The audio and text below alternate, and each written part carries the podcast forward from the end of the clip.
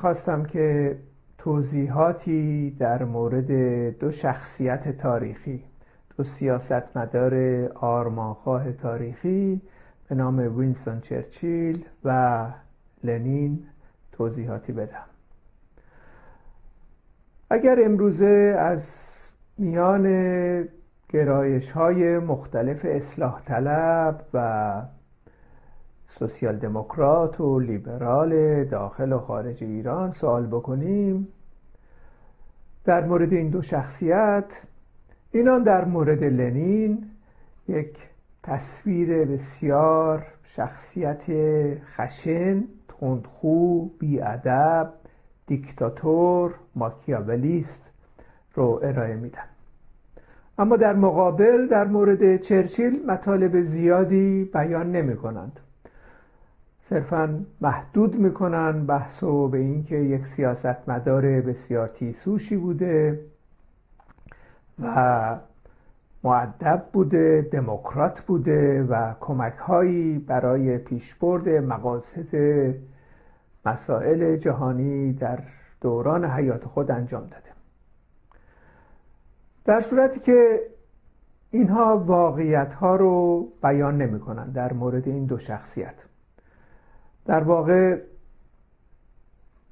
در این جلسه ما کوشش خواهیم کرد که واقعیت های این شخصیت ها و نقش مهمشون در تاریخ اون دورانی که اینها در رأس قدرت بودن رو بیان بکنیم و مشخصا ببینیم چه دخالت هایی در ایران این دو انجام دادند. یعنی کردار این دو سیاستمدار بزرگ رو که کم و بیش در یک دورانی ظاهر شدن با چند سال تفاوت در سن اما چرچیل چهل سال بیشتر عمر کرد از لنین. به دلیل اینکه لنین در واقع سوء قصد بهش شده بود و عمرش زودرس شد. بنابراین اگر بخوایم این دو رو با هم مقایسه بکنیم بسیاری از مسائل تاریخی هم روشنتر میشه در ارتباط با خود وقایع انقلاب اکتبر و همچنین وقایعی که 34 سال بعد در ایران رخ داد یعنی کودتای 28 مرداد. برخلاف گفتار و توضیحات و استدلال هایی که لیبرال ها و سوسیال دموکرات ها و اصلاح طلبا یعنی جریانات برجوایی در داخل ایران گرایش های چپ و راستش. ما باید بدونیم که چرچیل یک اصولا سیاستمدار بسیار خشن و بیرحمی بوده در تاریخ. مثلا در ارتباط با استفاده از مواد شیمیایی برای از میان برداشتن مردم وقتی ما صحبت از حلبچه می‌کنیم و نقش صدام به میان میاد و استفاده مواد شیمیایی علیه مردم کرد در اون زمان هیچگاه کسی توضیح نمیده که اولین شخصی که در رأس قدرت در به عنوان وزیر جنگ وزیر جنگ بریتانیا از مواد شیمیایی علیه مردم کرد و عراقی استفاده کرد خود وینستون چرچیل بود. و اصولا هیچ ابایی برای مخفی گذاشتن این اقدام خود را هم نشون نداد. مثلا در نطخی در 1919 چنین میگه. میگه من این نازک نارنجی در مورد استفاده از مواد شیمیایی را نمی‌فهمم.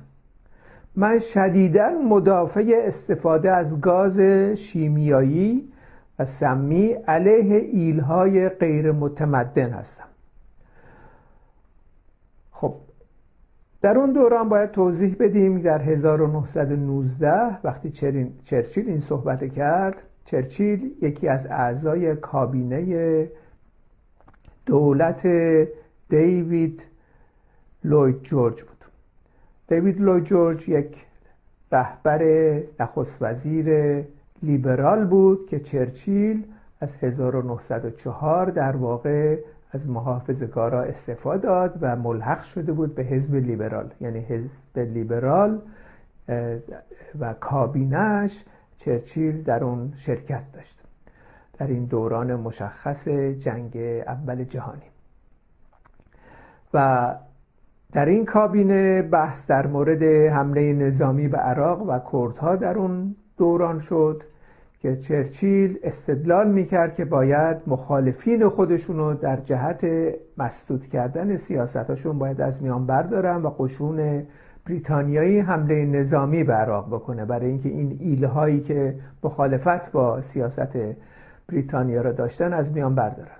که صحبت از این شد که بودجه کافی ندارن. بنابراین چرچیل با این ایده برای نخستین بار در تاریخ به میان آمد که برای اینکه هزینه های زیادی بریتانیا دچار نشه بهتره که از مواد شیمیایی استفاده شه برای از میان برداشتن این مخالفین. و این کار هم کردند. یعنی اینکه مواد شیمیایی برای نخستین بار توسط دستور مستقیم چرچیل علیه مردم عراق استفاده شد. و در همون زمان در مورد تقیان هایی که در شمال هندوستان رخ داد چنین اقدامی شد و در جنگ داخلی علیه قشون دولت کارگری در روسیه در شمال روسیه که چیزی در حدود 140 هزار نفر از سربازان بریتانیایی پیاده شده بودند برای از میان برداشتن انقلاب اکتبر 1917 اینها در 120 کیلومتری شهر آرچ انجل در شمال روسیه از همین مواد استفاده کردند که میگن شواهد میگن مواد سبز رنگی بود که منجر به این می‌شد که سربازانی که در جبهه بودن صرفه خونالودی می‌کردن و بعد از چند روز میمردن. بنابراین یکی از خصوصیات بارز وینستون چرچیل اتفاقا خشونت بود و اینو لیبرال های ما سوسیال دموکرات های ما مطلقا بهش اشاره نمی کنن و یا اطلاعات کافی ندارن در این مورد که بعید می‌دونم یا اینکه مسکوت می‌ذارن. چون لنین ستیزی اونا به شکلی هستش که در واقع می‌خوان صحبت از این بکنن که رهبران دول غربی این دول به اصطلاح متمدن اقداماتی در مورد کشورهای دیگه انجام ندادن این بلشویکا این کمونیست های بدذات و بدفطرت بودند که در واقع تهاجم و خشونت و دیکتاتوری اعمال کردن در اون دوره. در صورتی که این موضوع تاریخ نشون میده که خلاف این بوده همچنین چرچیل در مورد سرخپوستان آمریکایی و سیاهپوستان استرالیایی چنین میگه. من نمی‌توانم ادعا کنم که بیعدالتی علیه سرخپوستای آمریکایی یا سیاهپوستان استرالیایی اعمال شده. مسئله این است که یک نژاد قویتر و عالیتر آمده و خود را جایگزین یک نژاد فروتر کرده. به عبارت دیگه این سخنان سخنان کاملا نجات پرستانه ای هستش که توسط این رهبر جهان امپریستی در اون دوران اعلام شد. و این توضیحاتی که چرچیل اینجا میده بیشباهت به توضیحات ادولف هیتلر در یه دهه بعدش نیستش. کم و بیش موازه خیلی شبیهی بود. یعنی اینکه یک نژاد سفید پوست میاد به استرالیا حمله می‌کنه و نژاد سیاه پوست رو از میان بر میداره و این حق داره چون یک نژاد برتری هستش. و این نژاد سفید پوست اروپایی میره به آمریکا و نژاد سرخ پوست از میان بر میداره. صدها هزار نفر اینها رو قتل عام می‌کنه. به این علت که نژاد برتری هستش و حق داره که این کار بکنه. این رو در 1937 بیان کرد چرچیل. و همچنین یهود ستیزی او بسیار بسیار قوی بود. مثلا در 1920 در روزنامه هرالد تریبیون تحت عنوان مقاله تحت عنوان سیهونیزم در مقابل بولشویسم صحبت از این می‌کنه که این یهودیان در واقع توطعه کردند که تمدن بشریت را از میان بردارند. و نام این یهودیان رو در واقع یهودیان کمونیست اعلام می‌کنه. مثل کارل مارکس تروتسکی روزا لوکزامبورگ و اینها و چند نفر دیگه. صحبت از این می‌کنه که یهودیان در واقع توطئه‌ای برای از میان برداشتن تمدن می‌کنند و این یهودی ستیزی حال بسیار بسیار قابل تعمل هستش. و همچنین اسنادی در دست هستش که چرچیل همانند اون همون کاری که در ایران انجام داد سی و چهار سال بعد مشغول تدارک کودتا در روسیه بود.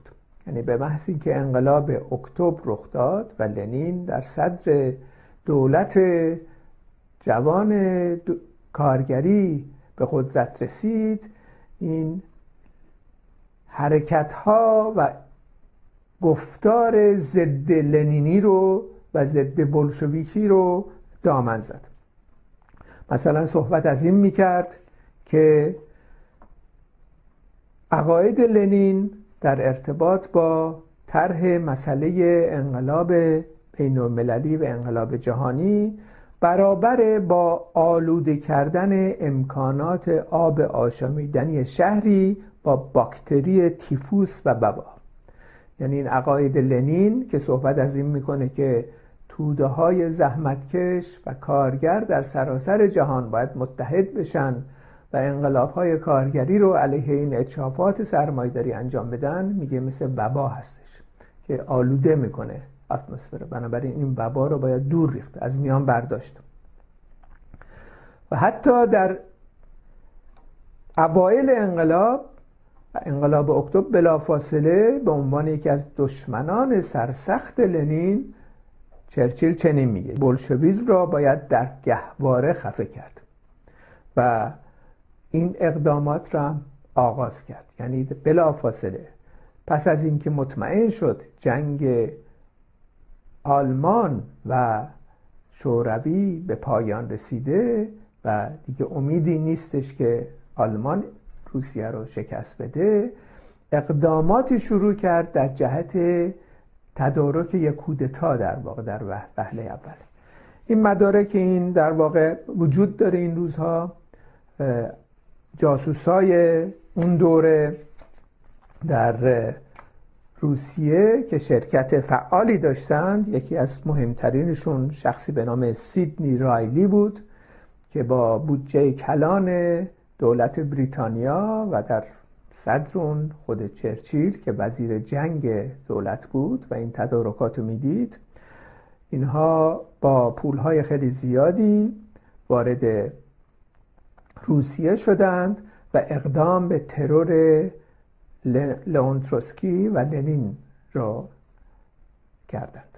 یعنی اینکه برنامه تدارک دیدند که در جلسه که اینا در همه در رهبران حزب بلشویک و دولت کارگری حضور داشتن اینا رو دستگیر بکنن بلافاصله در جا لنین و تروسکی رو اعدام بکنند و بقیه هم دستگیر بکنن و کودتا رو به فرجام برسونند و این اسناد در کتاب رابین بروس لاکرت که یکی دیگه از جاسوسای بریتانیایی بود انتشار پیدا کرده.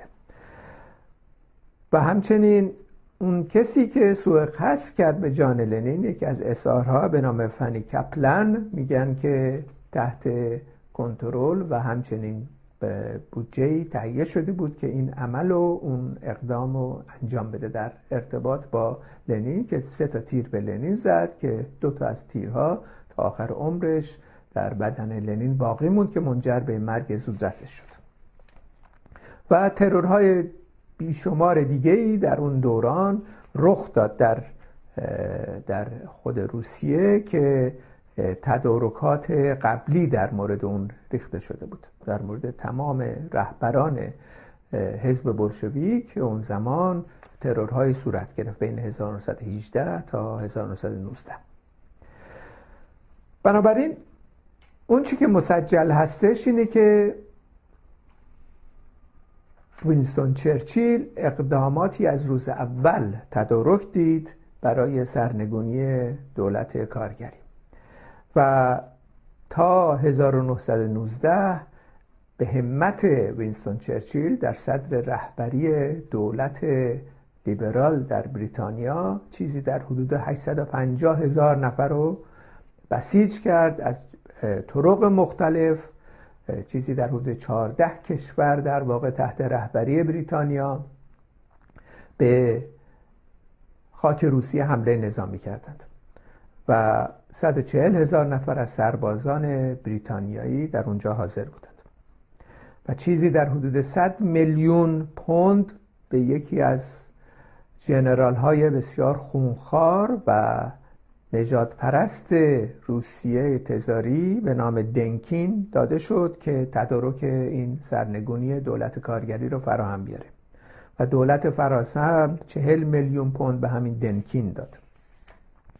دنکین شخصیت بسیار منفوری بود در روسیه. یکی از جنرال های بسیار منفور دولت تزاری بود که فرار کرده بود و این کسی بود که اوایل انقلاب با این بودجه که دولت بریتانیا تحت رهبری وینستون چرچیل به او داده بود چیزی در حدود 100 هزار نفر رو اعدام کرد. آنی بودن که یهودی الاصل بودن و اینها را به عنوان نیروهای شیطانی یهودی کمونیستی اعدام کرد. و بلافاصله پس از اون در 1918 چهار هزار کارگر رو تو یک منطقه در شهر میکوب اعدام کرد.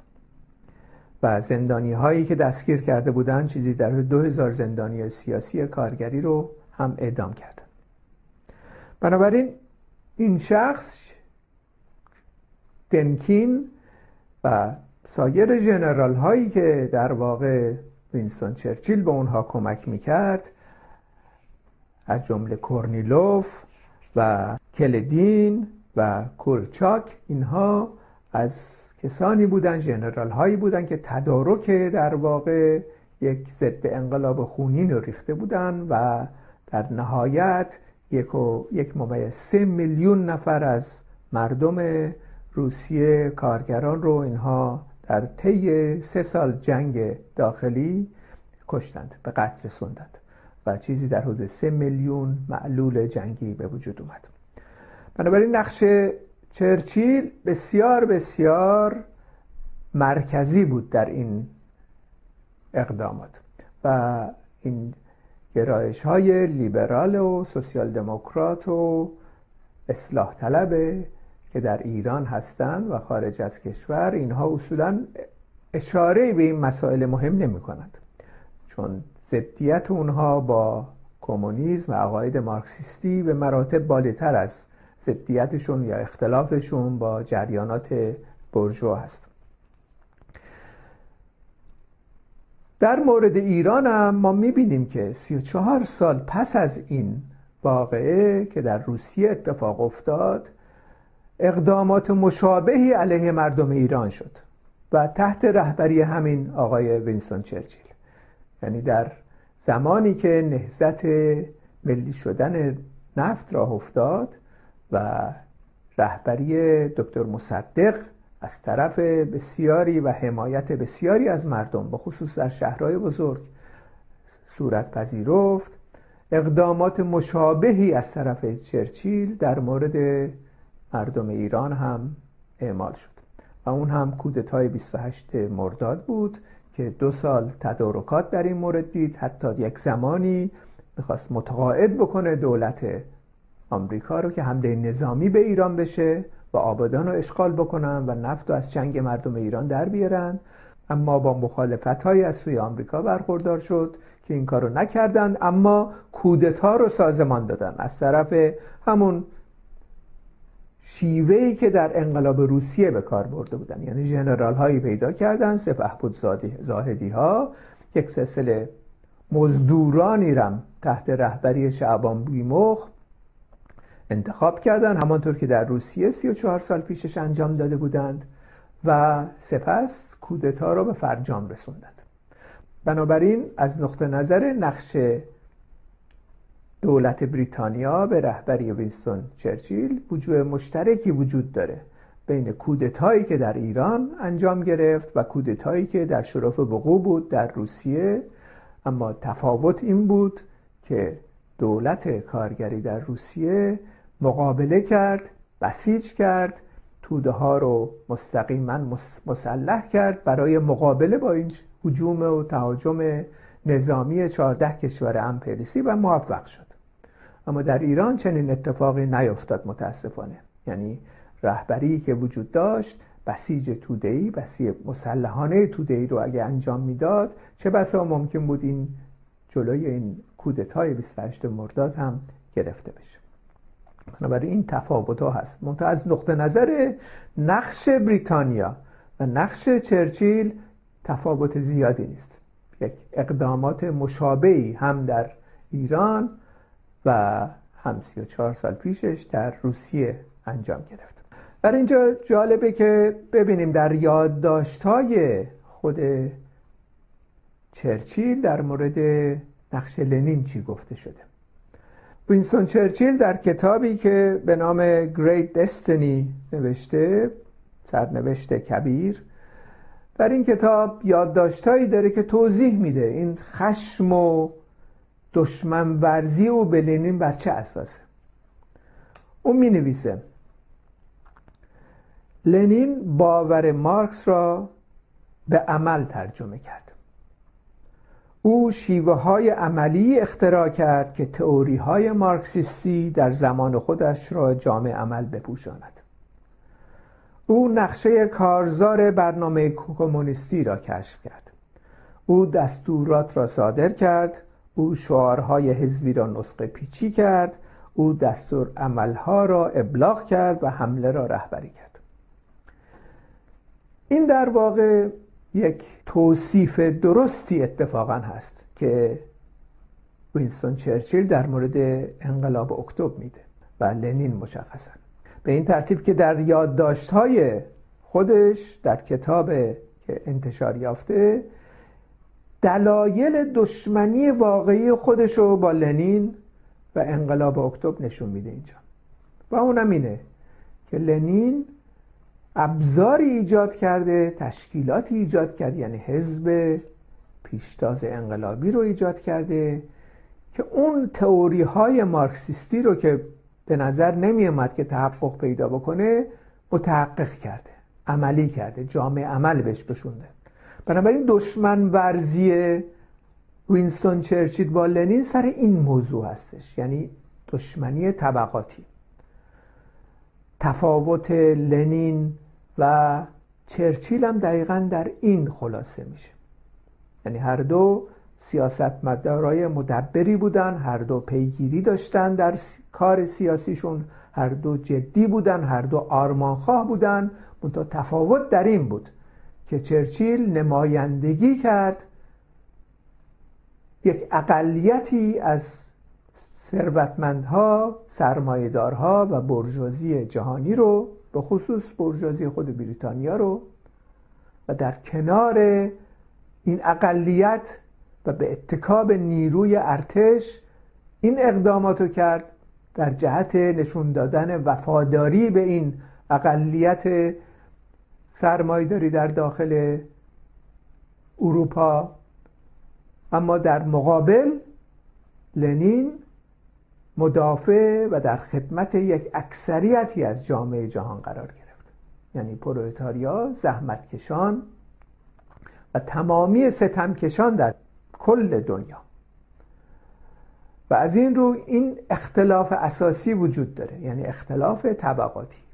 اختلاف بین طبقه برجوا و طبقه کارگر و زحمتکش و تمام ستمکشان در سراسر جهان که مورد ظلم و ستم امپریالیسم قرار گرفتن از قرن 15 هم تا قرن 18 هم 19 هم 20 به طور سیستماتیک کشورهای امپریالیستی و در رأس اون افرادی مثل چرچیل قارت کردن کشورهای تحت سلطه را و سوء استفاده کردن.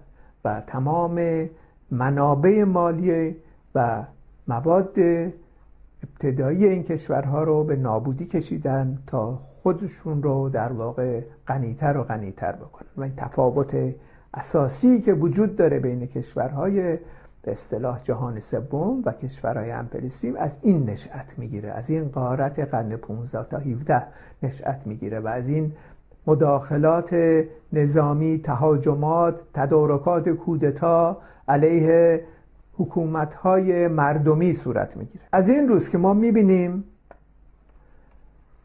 این نفرت و این خصومتی که چرچیل نسبت به لنین داره از چی نشأت می‌گیره؟ و همچنین می‌بینیم که در میان مردم جهان مردم ستمکش جهان این خصومت نسبت به بریتانیا وجود داشته و تنزهایی حتی در ایران وجود داشت در مورد اینکه کارکار انگلیس ماجرای دایجون ناپل اون و غیره اینها متکی به یک سری واقعیت ها در این تاریخ و صرفا اینها تنز نیست. تنز هایی هستش که نشون میده واقعیت ها در تاریخ ایران محققا چی بوده. اما در مقابل وقتی قدرت کارگری در طی انقلاب 1917 به قدرت رسید ما می‌بینیم که اقدامات مؤثری در حمایت از مردم جهان صورت گرفت. مثلا یکی از اقدامات فوری و فوتی دولت جوان کارگری تحت رهبری لنین در اون دوران این بود که استقلال ملی به تمام ملیت های تحت ستم بده. تمام ملیت های تحت ستم در امپراتوری روز تزاری اون زمان به آزادی رسیدند. مثلا لهستان استقلال خودش گرفت که از اقمار امپراتوری تزار بود. فنلاند استقلال خودش گرفت. از این روز که پس از سپری شدن 100 سال وقتی شما به شهرهای بزرگ فنلاند میرید هنوز مجسمه لنین اونجا نصب شده و موزه هایی در مورد لنین اونجا ساختن که مردم رو به این تاریخ به این اصطلاح اقدامات مؤثر و مثبتی که لنین و جوروی و همچنین دولت کارگری انجام دادند جلب می‌کنند. ولی در ایران هم چنین شد. یعنی در 1907 یه معاهده محرمانه بین دولت بریتانیا و دولت تزاری امضا شده بود که از این طریق ایران رو بین خودشون تقسیم کرده بود. بلافاصله پس از به قدرت رسیدن دو ماه پس از به قدرت رسیدن لنین و تروسکی به عنوان رهبران انقلاب اکتبر این سند مهربانه را فاش کردند و بعد ملغا اعلام کردن و بعد پاره کردن و ریختن دور که مردم ایران استقلال خودشونو از این سلطه و این تبانی بین بریتانیا و روسیه کسب بکنن. و این معاهده 1907 در واقع دو ماه بعد از انقلاب اکتبر نقض شد و لغو شد. از این رو محبوبیت زیادی در اون دوره به خصوص شخص لنین در ایران پیدا کرد.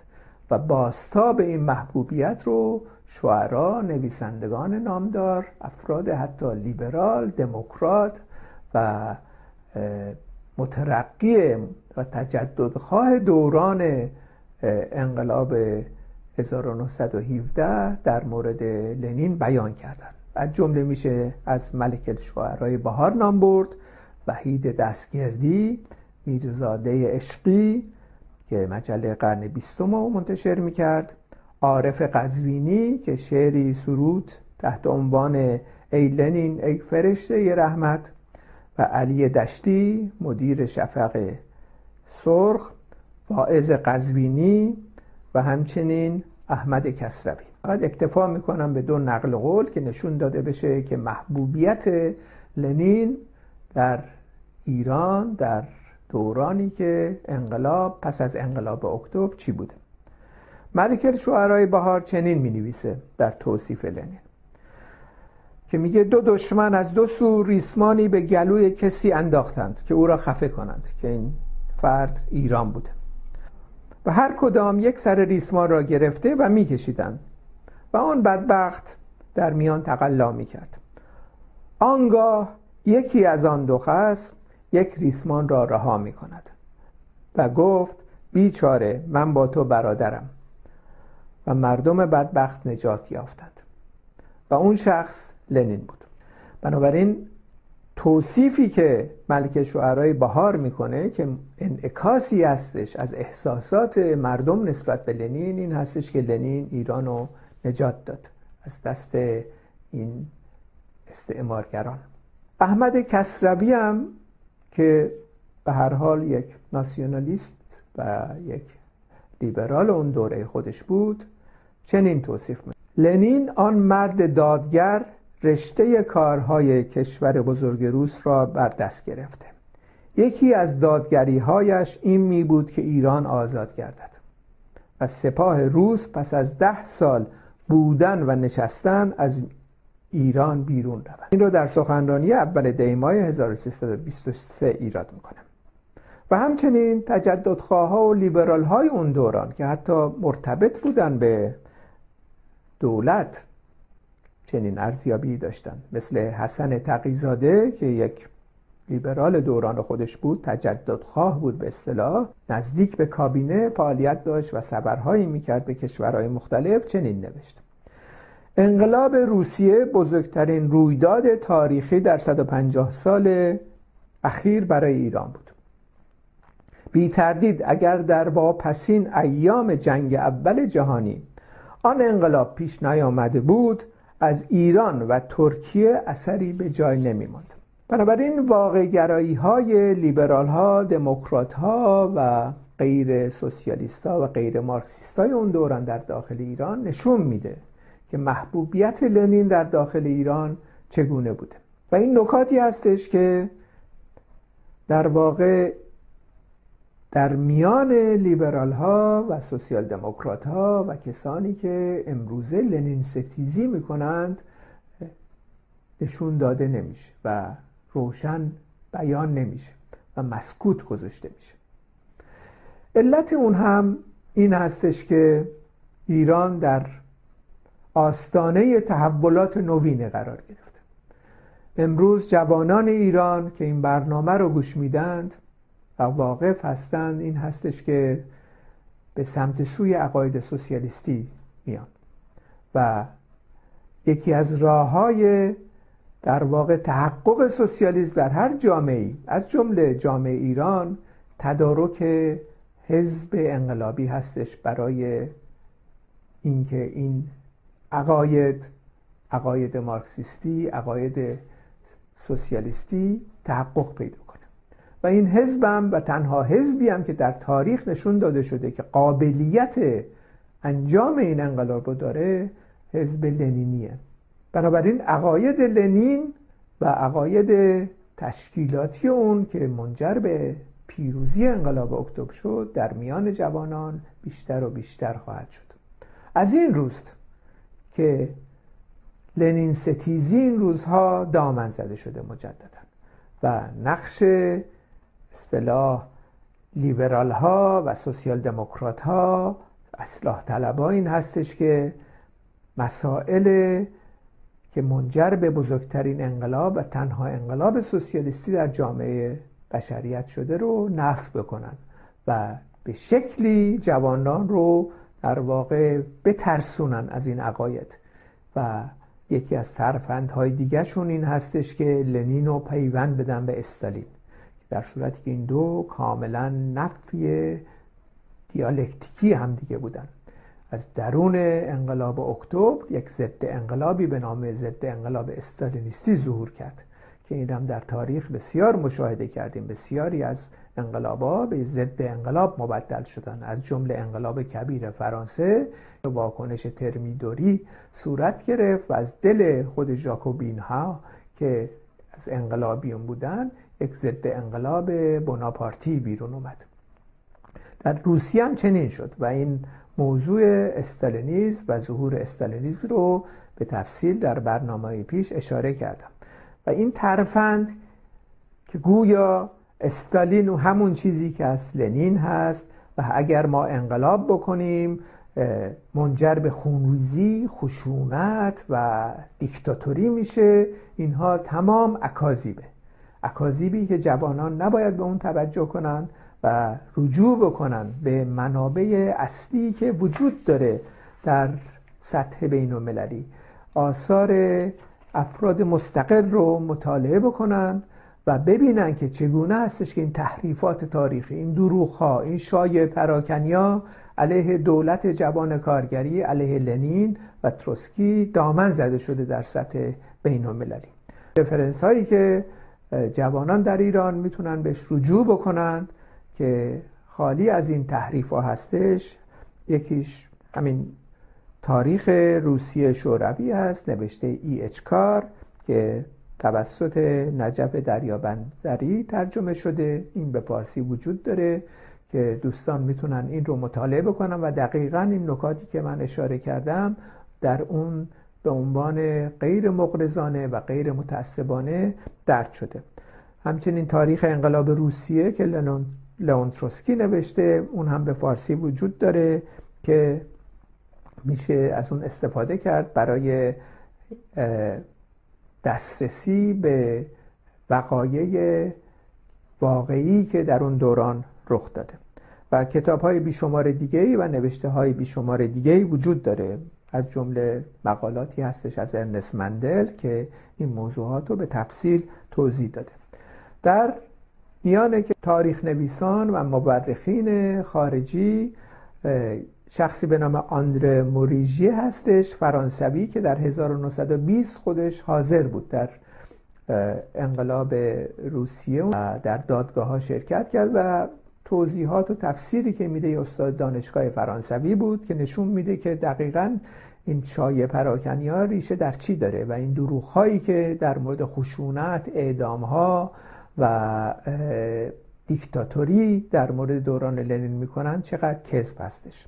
کسان دیگه ای به نام ای, ای آر ویلیامز از شخص دیگه استاد دانشگاهی بود که اون هم به حال از شواهد عینی استفاده می‌کنه برای توضیح انقلاب اکتبر. و کتاب بسیار ارزنده ای هستش از مارس لیبمن استاد دانشگاه بلژیکی که با تفصیل با اسناد خیلی موثقی نشون میده که روز به روز این انقلاب چگونه انکشاف پیدا کرد. نشون میده که تمام این تحریفات این دروغ ها در مورد خشونت و غیر دموکراتیک بودن و تندی و بددهنی و کشتار و غیره چگونه بوده؟ و در آخر کتاب جان رید که هر حال یک ژورنالیست آمریکایی بود رو توصیه می‌کنم که دوستان از نزدیک بخونن.